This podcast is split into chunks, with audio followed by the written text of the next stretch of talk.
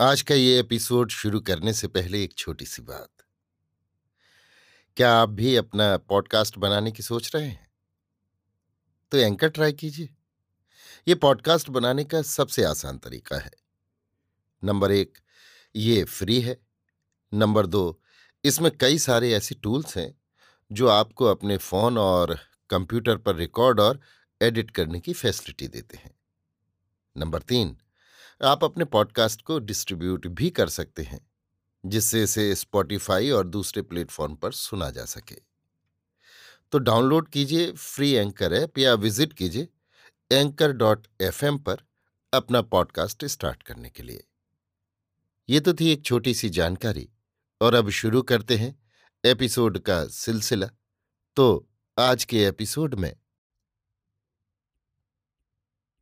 लीजिए सुनिए आचार्य चतुर्सेन शास्त्री के लिखे उपन्यास, वयम रक्षामह का, उनहत्तरवां भाग सारम शसुर मंदिरम, मेरी यानी समीर गोस्वामी की आवाज़ में। अपनी यशस्वी जामाता रावण की अभ्यर्थना के लिए मैंने सब दैत्य दानव और असुर संबंधियों को बुलाकर विराट भोज का आयोजन किया।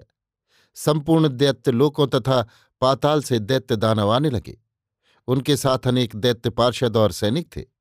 सुभाए तंतुकक्ष विकटाक्ष प्रकंपन नमुची धूम्रकेतु मायाकाम तथा अन्य सगे संबंधी दैत्य दानव, राजा और भूमिपति एकत्रित हुए। सभा भरी, परस्पर यथायोग्य वंदना कर सब बैठे। मैंने सबका यथायोग्य सम्मान किया। अब भोजन की पंक्ति बैठी तो दस योजन विस्तृत भूमि में भोज हुआ।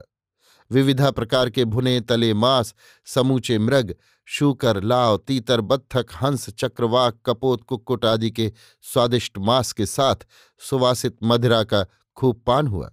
दानवेंद्रमय ने नाना प्रकार के भक्ष भोज्य, लेह आदि षडरस युक्त दिव्य अन्न भोजन प्रस्तुत किए। भोजन से निवृत्त हो दानव दैत्य रत्न सभा में जा बैठे, जहाँ अनेक दैत्य बालाएँ नृत्य कर रही थीं। सभी दैत्य दानव वहाँ बैठे रत्नमणि की प्यालियों में भर भर मद्य पीने तथा दैत्य बालाओं का नृत्य देखने लगे। नमूची दानव की कन्या विलासिका का नृत्य देख सभी जन विभोर हो गए। विलासिका की कांति से दिशाएँ प्रकाशित हो उठीं। अपनी दृष्टि से अमृत की वर्षा करती हुई वो दानव बाला ऐसी प्रतीत हो रही थी, जैसे चंद्रमा की मूर्ति ही पृथ्वी पर अवतरित हुई हो। ललाट में तिलक, पैरों में नूपुर, मनोहर दृष्टि नृत्य करने में वो मूर्त कलासी हो उठी। उसके घुंघराले बाल उज्ज्वल और समदंत पंक्ति, उत्तम पीन स्तन, उस नृत्य में विलासवाहक हुए। उस दानवी के नृत्य को देख रावण काम विमोहित हो गया। थक जाने पर नृत्य बंद कर वो दानवबाला जब तिरछी नज़र से उस जगज्जयी रावण को देखती हुई पिता की आज्ञा से उसे रिजु प्रणाम निवेदन कर चली गई, तब रावण भी मंत्रियों सहित उठकर अपने शयन मंदिर में आया। विलासिका की याद कर वो लंबी लंबी सांस खींचने लगा। अर्धरात्रि व्यतीत होने पर विलासिका अपनी दो सखियों सहित वहाँ आई और रावण के शयन कक्ष में जाने लगी। तब पहरे पर जागते हुए मंत्री प्रहस्त ने कहा, हे राजपुत्री, तनिक ठहर, मैं तेरे आगमन की सूचना रक्षेंद्र को दे दूँ। दानव राजकन्या ने कहा, भद्र, तू मुझे भीतर जाने से किस लिए रोकता है? महाभागे, सोते हुए पुरुष के पास सहसा नहीं जाना चाहिए। फिर हमारा स्वामी व्रती है। अच्छा तो भद्र, तू उसे सूचित कर। रावण ने विलासिका का आना सुना तो वो बाहर आकर उसकी अभ्यर्थना करता हुआ बोला, सुंदरी, तूने अपने आगमन से इस अभ्यागत को कृतार्थ किया है। अब आसन ग्रहण कर इस स्थान को भी कृतार्थ कर। राजपुत्री सखियों सहित बैठ गई। तब रावण ने कहा, हे चपल नेत्र, यद्यपि तेरे दर्शन मात्र से ही मेरे नेत्र सफल हो गए। पर सभा में नृत्य करते समय तूने सभी के समान मुझे भी समझ, मेरा अपमान ही किया। बाला ने मंद मुस्काकर और अपनी भारी भारी पलके उठाकर कहा यह अपराध तो उसका है, जिसने सभा में मेरा नृत्य बिगाड़कर मुझे लज्जित किया। इस पर हंसकर रावण ने विलासिका का हाथ पकड़ लिया। इसी समय कुंजर कुमार दैत्य की पुत्री प्रहष्ट रोमा भी वहाँ आ पहुँची। वहाँ विलासिका को देख वो ईर्ष्या से जलकर बोली, हे सखी कुशल तो है। आज इस समय रात्रि में तू यहाँ कैसे आई? विलासिका ने कहा यह तो मेरे ही पितृव्य का घर है। रक्षेंद्र मेरा अतिथि है। इसी तरह तुम भी मेरी अतिथि हो। मैं तुम्हारा भी सत्कार करती हूँ। ये तो बहुत अच्छी बात है। मैंने सुना था यहाँ जो भी आता है, उसका तुम इसी भांति सत्कार करती हो। विलासिका ने रुष्ट होकर कहा, परंतु मैं तुम्हारे समान बिना बंधुओं की आज्ञा के अकेली पराय स्थान में नहीं जाती। ये उत्तर सुन क्रुद्ध हो कुछ भी जवाब दिए बिना पृष्ठ रोमा चली गई और खिन्न मन विलास का भी सखियों समेत उठकर चल दी। विवश रावण भी विमन हो रात भर करवटे बदलता रहा। दूसरे दिन नमूची दानव ने आकर मय से कहा, मैं आज रक्षेंद्र का अपने घर आतिथ्य करके अपनी कन्या विलासिका उसे दूँगा। सबके सहमत होने पर उसने वेदी रच, अग्नि स्थापना की और अपनी कन्या अनेक रत्नों सहित रावण को दे दी। दूसरे दिन कुंजर कुमार दैत्य ने आकर कहा, आज आप सब लोग मेरे स्थान पर आइए। वहाँ मैं रक्षेंद्र रावण का सत्कार करूँगा तथा अपनी पुत्री प्रष्टारोमा उसे दूँगा। फलतः सभी दैत्य दानवों ने वहाँ जा रक्षेंद्र के साथ उसका आतिथ्य ग्रहण किया और उसने सबका विधिवत सत्कार कर अपनी कन्या रावण को दे दी। तीसरे दिन दुरारोह ने अपनी तेरलोक सुंदरी कन्या कुमुदवती उसे दे दी। चौथे दिन तंतु कच्छ ने निमंत्रण दे तप्त कांचन की प्रभा वाली कन्या प्रभावती उसे दी। पाँचवें दिन मदन केतु दैत्य ने पान गोष्ठी रच, दूरवा के समान कांति वाली श्यामलांगी मदन शर के समान अपनी सुभद्रा कन्या उसे दी।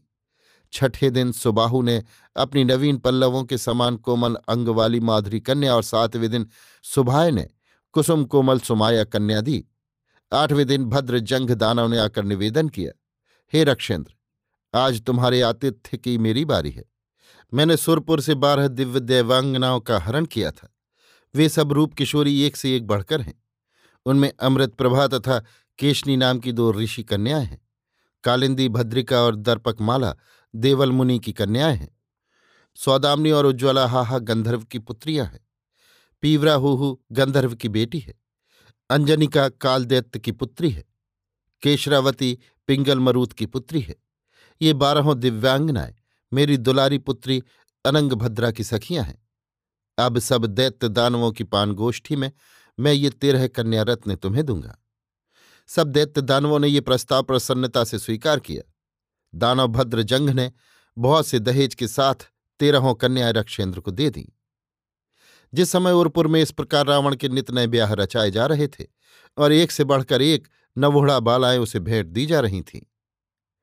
तभी संपूर्ण दैत्यलोक, देवलोक तथा मृत्युलोक के उन राजाओं और सरदारों ने, जिनकी कन्याओं का रावण ने हरण किया था, उर्पुर के समाचार जान तथा रावण का परिचय पा संदेश पर संदेश भेजने आरंभ कर दिए। गंधर्व नागभट्ट ने अपनी कन्या मदन सेना, अपरांत के स्वामी सुभट ने अपनी कन्या चंद्रावती, कांची के मरुत राजा कुंभीरक ने अपनी कन्या वरुण सेना, लावाणक के राजा ने अपनी लावण्यवती कन्या विद्युन्माला और श्रीकंठ के राजा ने अपनी कांतिमती कन्या के लिए भारी भारी दहेज भेज रावण को अपना दामाद स्वीकार कर लिया। पृथ्वी जय रक्षेंद्र रावण को अपनी अपनी कन्या देने की मानो समूचे दैत्यलोक और देवलोक में होड़सी मच गई। उस काल में कन्याओं का राजनीतिक मूल्य भी खूब था। आजकल की भांति कदाचित उन दिनों विदेशों के राजदरबारों में राजदूत नहीं रखे जाते थे। तब विजयी नरपति को कन्या देना ही लाभदायक होता था। वो कन्या पिता के शत्रु हर्म में जाकर उसके हृदय तक का भेद जान लेती थी तथा सदैव अपने पिता पर पति को सदैव रखती थी। वो युग ऐसा ही था। उर्पुर के क्रीड़ा उद्यानों में नित नई नववधुओं का प्रसाद पा रावण निर्द्वंद्व कुछ दिन अपनी मधु यामनियाँ मनाता रहा। जब वो वहाँ से चला तो मैदानों ने अपने दामाद को एक सहस्त्र कुमारिकाएँ, एक सहस्त्र हाथी, दस सहस्त्र अश्व, एक सहस्त्र स्वर्ण जटित रथ तथा स्वर्ण रत्न, वस्त्र, कर्पूर, अगर, कुमकुम आदि से भरे पाँच हज़ार ऊँट दहेज में दिए तथा सब राक्षसों का विधिवत सत्कार कर बहुत सा स्वर्ण रत्न दे, उन्हें विदा किया। अभी आप सुन रहे थे आचार्य चतुर्सेन शास्त्री के लिखे उपन्यास, वयम रक्षामह का उनहत्तरवां भाग सारम शसुर मंदिरम, मेरी यानी समीर गोस्वामी की आवाज़ में।